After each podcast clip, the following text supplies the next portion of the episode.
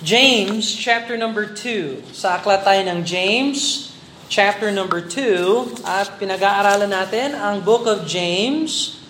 And ito ay nasa page 675 sa sample Bible. 675 sa sample Bible. At sa mga nakaraang linggo, nakita natin yung kasalanan ng pagtatanggi sa tao yung discrimination or yung tinatawag ng Bible, respect of persons. Uh, at nakita natin na isa sa mga katangian ng Diyos ay hindi siya nag hindi siya nagtatanggi ng tao na mapakumbaba at nag uh, um, may takot sa salita ng Diyos. Uh, kahit sino ang tao na yon, Basta siya ay mapakumbaba at humingi ng tawad sa Diyos, ang Panginoon ay hindi nagtatanggi ng tao. Uh, tapos, natuklasan din natin na sa kasaysayan ng uh, church ng Jerusalem, ay uh, sila ay um, na-persecute ni Saul. At dahil sa persecution ni Saul, kumalat ang, ang simbahan ng Jerusalem sa iba't ibang dako ng daigdig. At yung pagwasak ng church ng Jerusalem, tandaan natin, umabot sila ng higit 5,000 members. So, napakalaking church yon. At nung nakalat sila, sila ay tinanim ng Diyos sa iba't ibang dako ng mundo. At yung mga families na yon ay nagplant ng churches mula sa Church of Jerusalem. Kaya sa James chapter 1 verse 1, tingnan mo yung James chapter 1 verse 1, pansinin ninyo na ito ay sinulat ni James sa mga churches. James, a servant of God and of the Lord Jesus Christ, to the twelve tribes which are scattered abroad, greetings. Scattered. Sila ay tinanim, uh, nawasak at tinanim So kung baga, halimbawa sa church natin, halimbawa lang, uh, nagkaroon ng persecution dito, hindi na tayo pwede mag-meeting dito. Kami ni Marcia, nagplant kami sa ususan. Si Ate Sadia, si Kate, si John, nagplant sila diyan sa, sa, ano, sa Birata. Si Brother RJ, si uh, Sister Amiel, nagplant sila doon sa uh, uh, where, where, where you're at. No? Medyo malayo.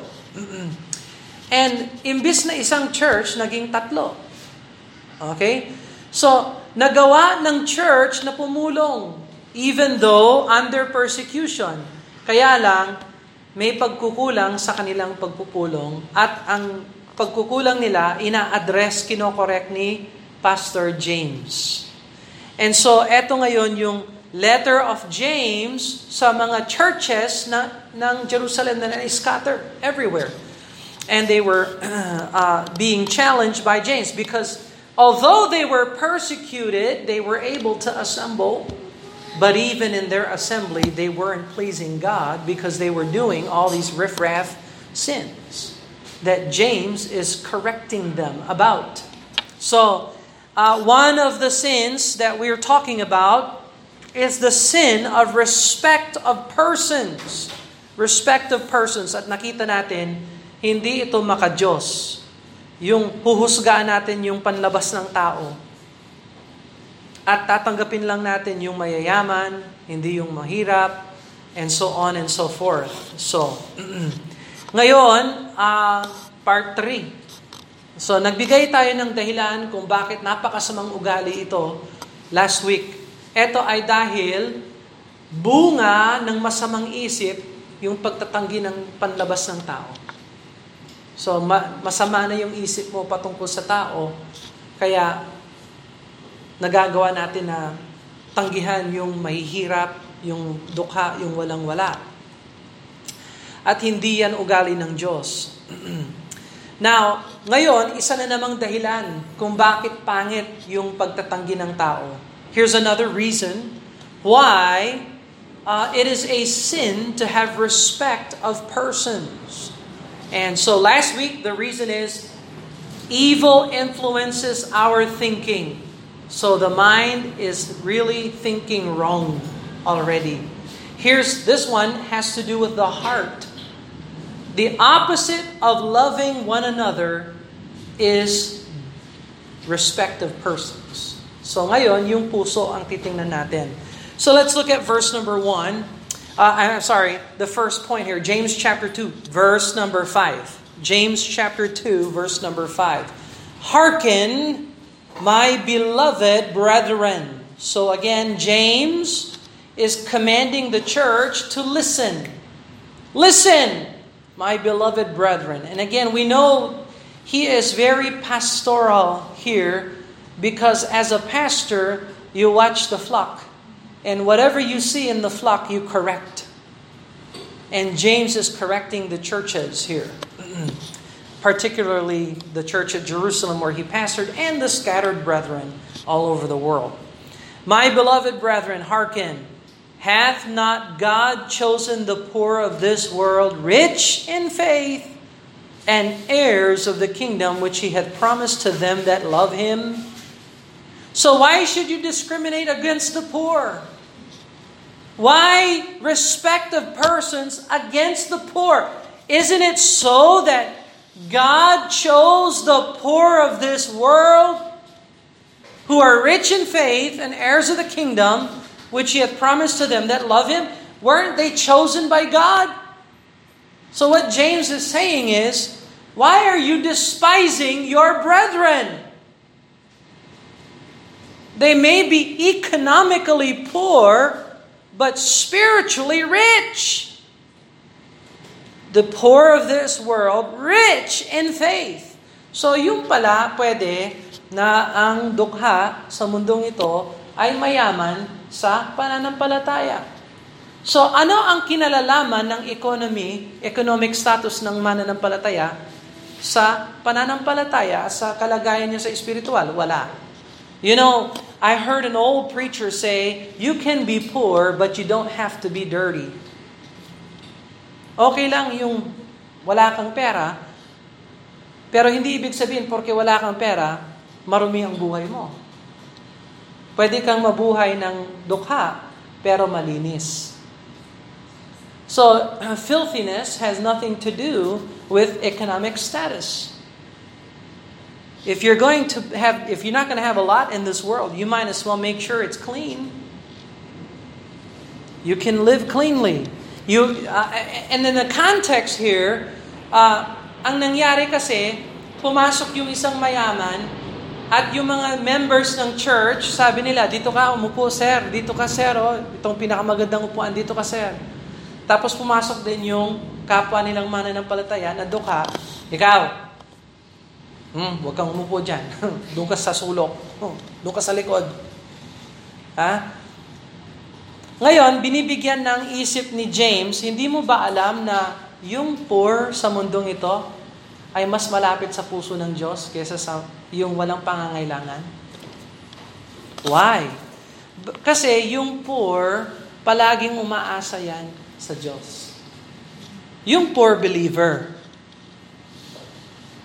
at merong mga ugali, yung mga rich, na salungat sa pananampalataya. Hmm. They that are poor in this world are rich in faith. Tingnan mo ang save, ha? Rich in faith. Heirs of the kingdom. Tagapagmana ng kaharian ng Diyos. Now, anong klaseng kingdom ang pinag-uusapan dito? Kasi merong dalawang kingdom. May kingdom of heaven yan yung kingdom ng millennial kingdom ng Panginoon na itataguyod niya pagbalik niya sa mundo. Merong kingdom of God.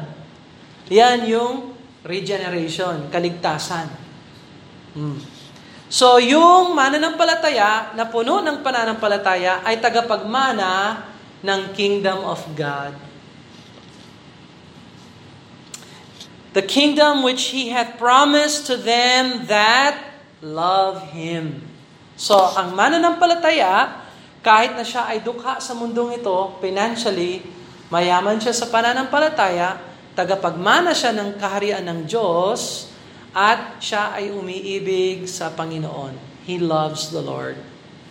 Now, we learned this morning in Sunday school, how do you know if a person loves the Lord? Paano natin alam na yung tao ay tunay na nagmamahal sa Diyos? How do you know? Kasi ang daming tao pwedeng magsuot ng t-shirt. I love the Lord. Maraming tao pwede magsabi, I love the Lord. Pero ano ang evidence sa Bible na alam mo na mahal ng tao ang Lord? What is the evidence? Keep my commandments. Okay? Keep my commandments. So, you have to ask yourself, am I rich in the faith? Am I an heir of the kingdom? Do I love Him? Oh, kayo na ang mag-judge sa sarili ninyo. Kasi pag ginudge mo yung sarili mo, wala nang pwede mag-judge sa'yo. Pero kung pababayaan mo yung sarili mo, hahatulan ka talaga ng lahat.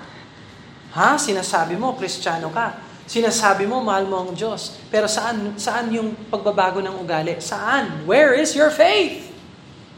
Where is it? Where's your love? Where's your faith? Hmm. We certainly don't see it because you don't obey Him. And again, uh, pwedeng lokohin ng marami, pero hindi mo pwedeng lokohin yung uh, nag, nag-aaral ng Bible. Hindi ako convinced na mahal mo ang Panginoon kung hindi mo sinusundan ang Diyos sa buhay mo. If you don't obey Him, you do not love Him. I don't care if you wear the t-shirt. I don't care if you have a flag and you wave the flag. I love the Lord the heart flag. Gumawa ka ng flag ng heart na nagsasabing, I love the Lord. Is, is, is, ibalot mo yung ulo mo doon, ah, I don't care. Hindi doon nakikita yung pag-ibig sa Diyos. Nakikita yan sa pagsunod sa salita ng Diyos. Alright? Now, verse number 6. But ye have despised the poor. Tingnan mo, church, sabi ni James. Ye have despised the poor. Ngunit humingi siya siyang um, Ngunit humingi siyang may pananampalataya na walang pag-aalinlangan sapagkat nag-aalinlangan ay katulad ng, uh, where are we here? Ye have despised the poor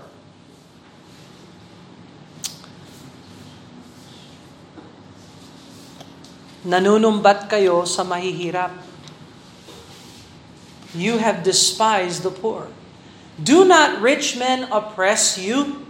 Sino ang nag, nagbibigay ng problema sa mga mananampalataya? Sabi niya, do not the rich men oppress you? Sino nagpapahirap sa mga mananampalataya? Rich men. Ayun o, sabi ng Bible, rich men. Yung mga amo na nagsasabi, magtrabaho kayo sa linggo. Huwag kayo mag-church. Magtrabaho kayo. Hmm. Yung mga rich men na yan, pwede naman nilang sabihin, alam mo, ang galing mo, Monday hanggang Saturday talaga, 100% ka. Sige, pagdating ng linggo, mag-church ka na lang. Ayun ang kristyanong amo. Eh, ito hindi kristyano. Do not the rich oppress you. Pahirap, pabigat pa sa mga kristyano. Yung mga rich and powerful and wealthy. And draw you before the judgment seats. At dinadala pa kayo sa hatol. Hmm. Hindi ka magtatrabaho? O sige, uh, tanggal pwesto. Oh, You see, tapos sila pa ang bibigyan mo ng pabor pag pumasok sa church. Ah, halika dito ka umupo dito. Oh, so talagang iba talaga ang ugaling Kristiyano pag hindi tinuruan ng Bible, hindi tama ang isip at hindi tama at biblikal ang gawa. Verse 7, Do not they blaspheme that worthy name by which ye are called. Sino ang nagpa-blaspheme? Ano yung blaspheme sa Tagalog? Yes. Ninalapastangan ang pangalan ng Panginoon na kung saan tinawag ka. Oh, so, nung tinawag kang Kristiyano, yun, nilalapastangan nila ang pangalan ng ni Kristo. They uh, blaspheme that worthy name which are called Christ. Eh, kayo, mga Kristiyano, bakit kayo nagsisimba linggo? Puros kayo simba ng simba, linggo. Every Sunday, linggo. Nagsisimba kayo. Mga Kristiyano talaga, ganon. Hmm, sinusumbat. Ninalapastangan ang pangalan ng Panginoong Yeso Kristo. Tapos pag pumasok sila dito, sila pa ang number one sa simbahan. Hmm? You see, there is a problem. Verse number 8 If you fulfill the royal law according to the scripture, thou shalt love thy neighbor as thyself, ye do well. Very good. Buti nga kung ginagawa ninyo yung batas ng Panginoon na sinabi, mahalin nyo ang inyong kapitbahay, ang inyong kapwa-tao, katulad ng pagmamahal nyo sa sarili nyo. Very good! Sabi ni James, you do well. But, verse 9, if ye have respect to persons, ye commit sin and are convinced of the law as transgressors. Wait a minute. You can go to church, and still break the law of God and still sin. So you're obeying the Lord, very good. But wait a minute. If you respect persons, you are breaking the very laws of God. Kaya sinabi niya sa verse number 10, For whosoever shall keep the whole law and yet offend in one point, he is guilty of all. So, what good is attending church if you're breaking the law of God anyway? Yun ang sinasabi ni James. Walang kabuluhan yung pagsamba kapag hindi mo ginagampanan yung layunin ng Diyos sa buhay mo. Okay? Now listen very carefully. ang pagiging kristyano ay hindi lamang sa simbahan at hindi lang panglinggo. Yung Diyos ng simbahan ay Diyos din ng tahanan. Siya rin ay Diyos ng trabaho. Siya rin ay Diyos ng lunes. At Diyos ng Tuesday and Wednesday. Hindi ho yung Kristyanismo pinap, sinisindi pag linggo, pinapatay pag lunes. Para lang yun sa mga katolikong patay. Hmm. Dito dinadaig tayo ng mga Muslim. Ha? I give honor where honor is due. Buti pa yung mga Muslim. Marunong sila mag-pray. Limang beses sa isang araw. Hello? Am I right? Limang beses? Five? Paano kaya tayo, mga anak ng Diyos? Tamad sa prayer. Oh? Nakakalimutan mag-pray. Napakaganda ng grasya ng Diyos. Sa so, sobrang sagana ng grasya ng Diyos, nakakalimutan natin mag-pray.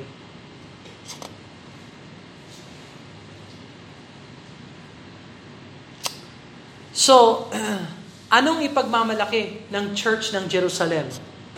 ng mga scattered brethren na nagre-respect sila ng persons ng tao, nagtatanggi sila ng mga tao. Wala silang pag-ibig sa kapwa-tao. They violate this law. Kasi sabi ng law, Thou shalt love thy neighbor as thyself. Thou shalt love thy neighbor as thyself. Saan yan nang galing? Yung batas na yan, Thou shalt love thy neighbor as thyself. Saan yon? Ha? I'm sorry, what? Sa Exodus yon? No. Nasa Leviticus. Chapter 19. Let's go to Leviticus chapter 19, verse 18. Leviticus galing pala na itong Leviticus na ito. Balik ulit tayo sa Leviticus. Nag-aaral tayo ng Leviticus sa umaga. Ngayon, nasa Leviticus na naman tayo. Pero 19. Leviticus chapter 19, page 73. Sa sample Bible, page 73. Leviticus chapter 19, verse number 18. Leviticus 19, verse 18. Ye shall keep my statutes. Thou shalt not let thy cattle gender with a diverse kind. Thou shalt sow thy field mingle seed. Ay, nako. Mali. Say, wait, wait, wait. Verse, ano ba yan? 19, verse 18. Ayun. The, verse 18. Leviticus 19, verse 18. Thou shalt not avenge nor bear any grudge against the children of thy people, But thou shalt love thy neighbor as thyself. I am the Lord. So siguradong binasa ni James yung aklat ng Leviticus. Dahil dumukot siya ng principle galing sa book of Leviticus at inapply niya sa church ng Jerusalem at ng mga scattered churches.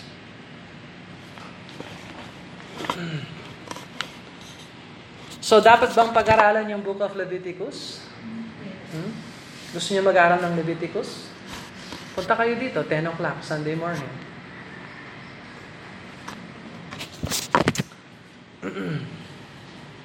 so anyway, um, contrary behavior, yung despising the poor, oppressing the poor, uh, blaspheming the worthy name. Lahat yan ay salungat sa uh, batas ng Diyos. Ang dapat natin gawin, love thy neighbor. Hmm. As thyself. Kung paano inaasikaso mo yung sarili mo, ganon din iaasikaso mo yung pangangailangan ng kapwa. Okay? Wala tayong choice. Tandaan nyo, ang love ng Bible ay hindi sakim. Ang love sa Bible ay sacrifice. Sacrifice. So let me ask you a question. Who are you sacrificing yourself for?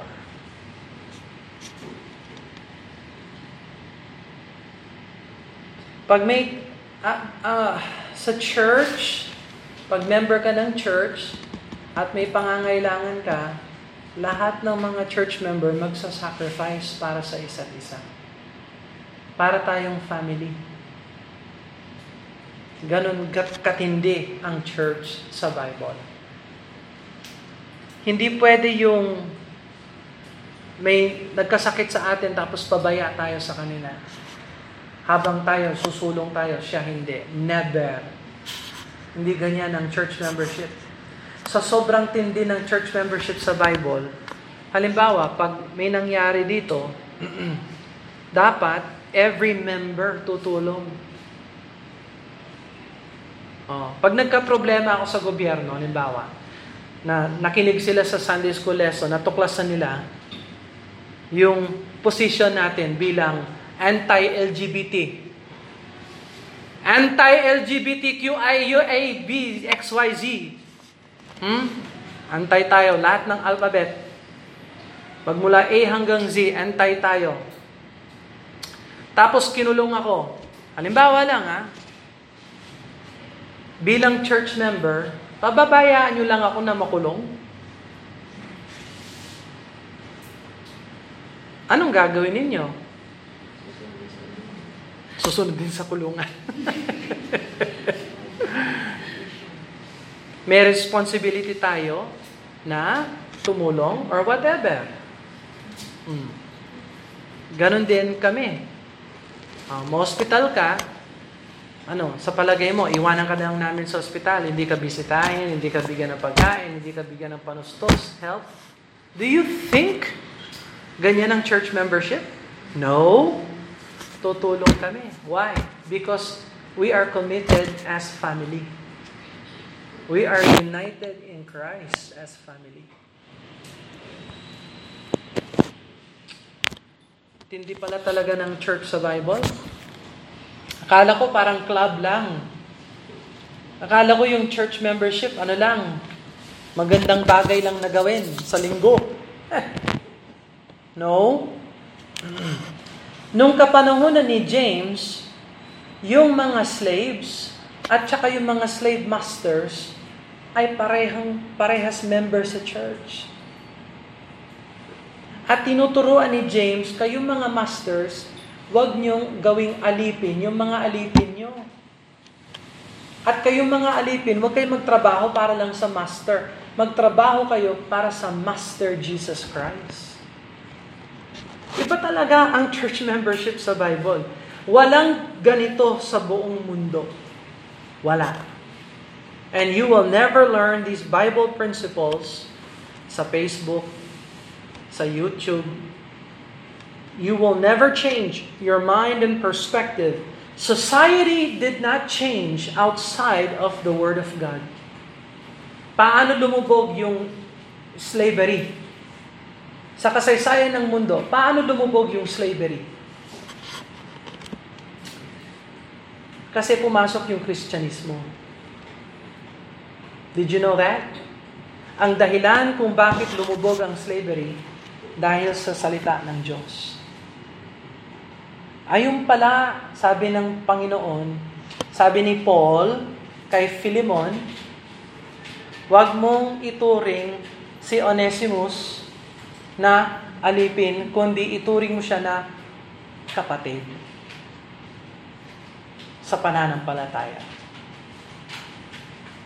So, nung nasaoli si Onesimus sa sakop ni Philemon, hindi niya tinuring na alipin si Onesimus, ginawa siyang kapatid sa pananampalataya. At sinabi ni Paul, kung ano ang gagawin mo sa akin, ilagay mo yan kay Onesimus. Gawin mo yan kay Onesimus, alang-alang sa akin. Nung sinabi yan ni Paul, wala siyang rally, hindi siya sumama sa mga rally-rally, anti-slavery rally. Wala. Pero tinuruan ni Paul kung paano ituring ang isang alipin na kapatiran.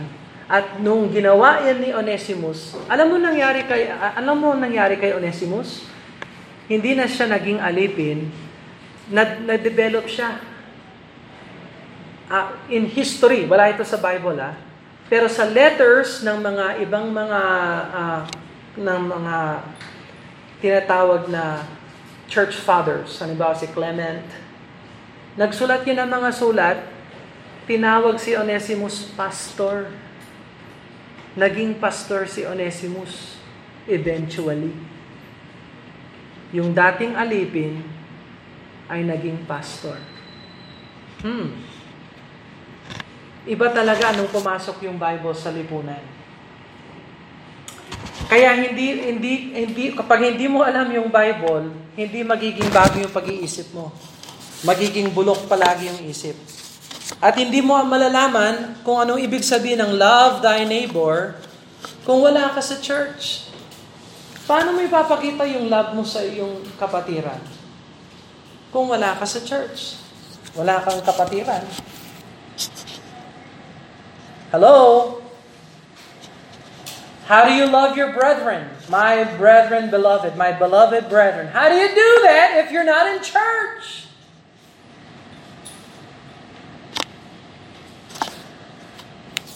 So you have a choice. You can fulfill the royal law of love, or you can reject it. You can transgress the law. Lumabag o mag-fulfill ng law of love. Now, tandaan natin, yung pagtatanggi ng tao pwede maapektuhan yung buong church. Respect of persons can grow and affect the entire church. Ganito yon. Yung mga young people, magkaroon ng young people, pang young people lang. Hmm. Bible study namin, pang young people lang. Pag pumasok ka sa pagpupulong, ops, ops, ops, ops! Ilang taong ka na? Bang! Ilang taong ka na? 30. Ay, hindi ka na young people! Malis ka dito. Oh. May mga ganun sa mga churches ngayon. Na hindi ako nagsasabi, huwag tayo magkaroon ng youth group. I am not against youth group.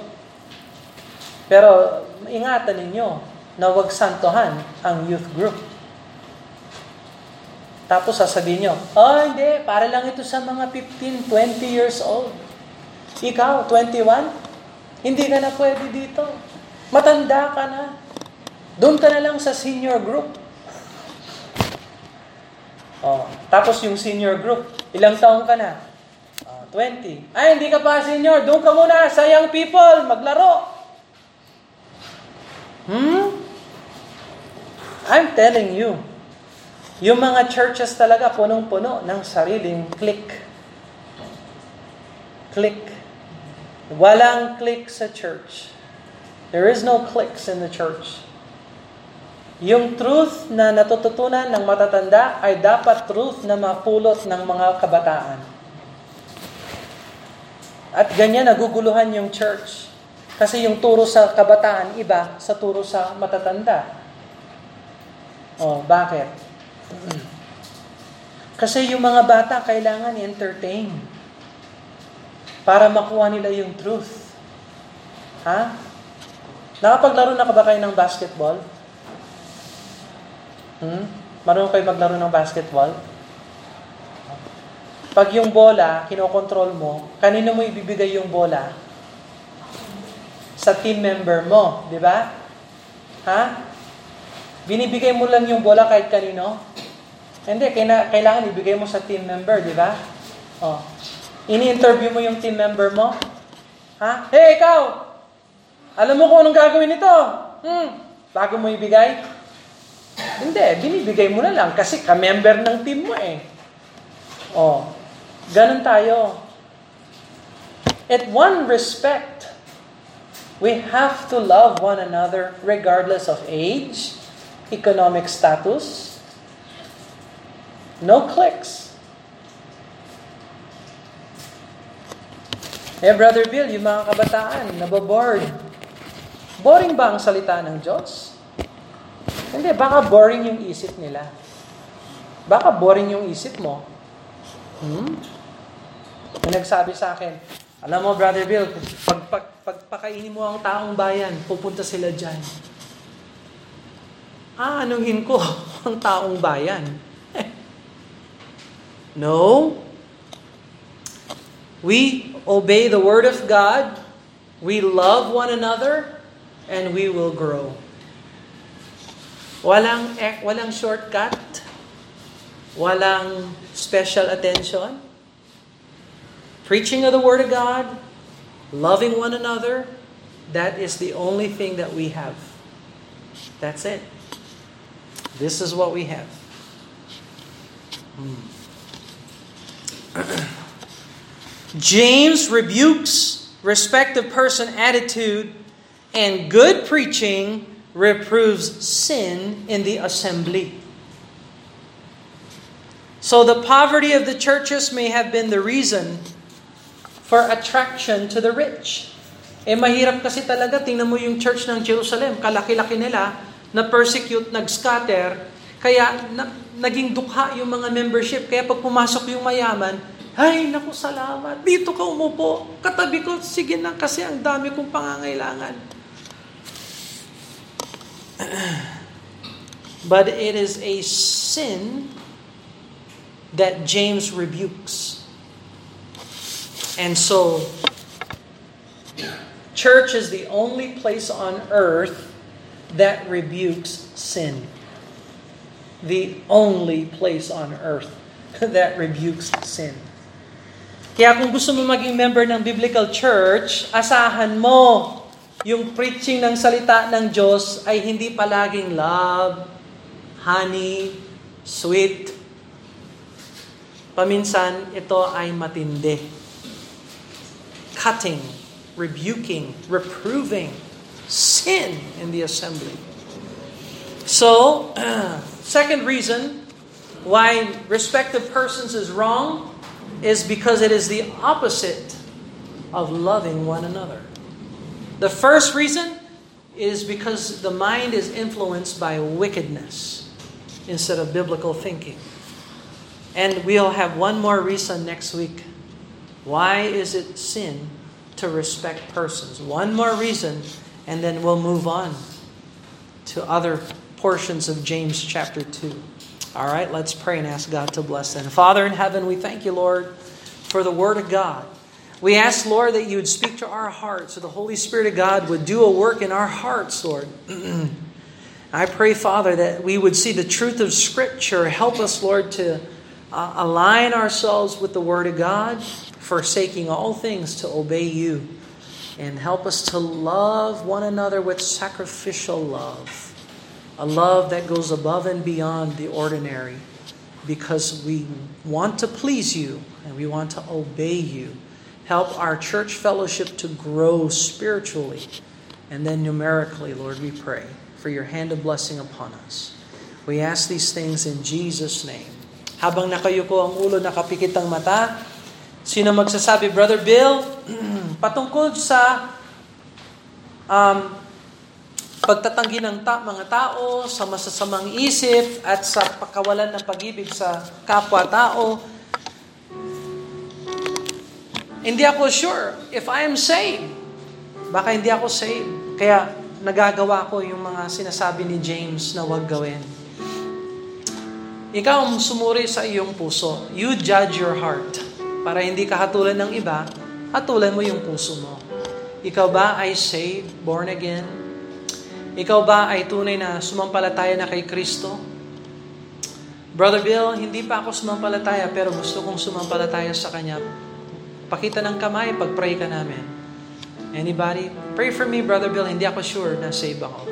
Alright, very good. How many would say this, Brother Bill? I know I am saved. By the grace of God, I know, I know Him as my Lord and Savior. Pakitaas ng kamay.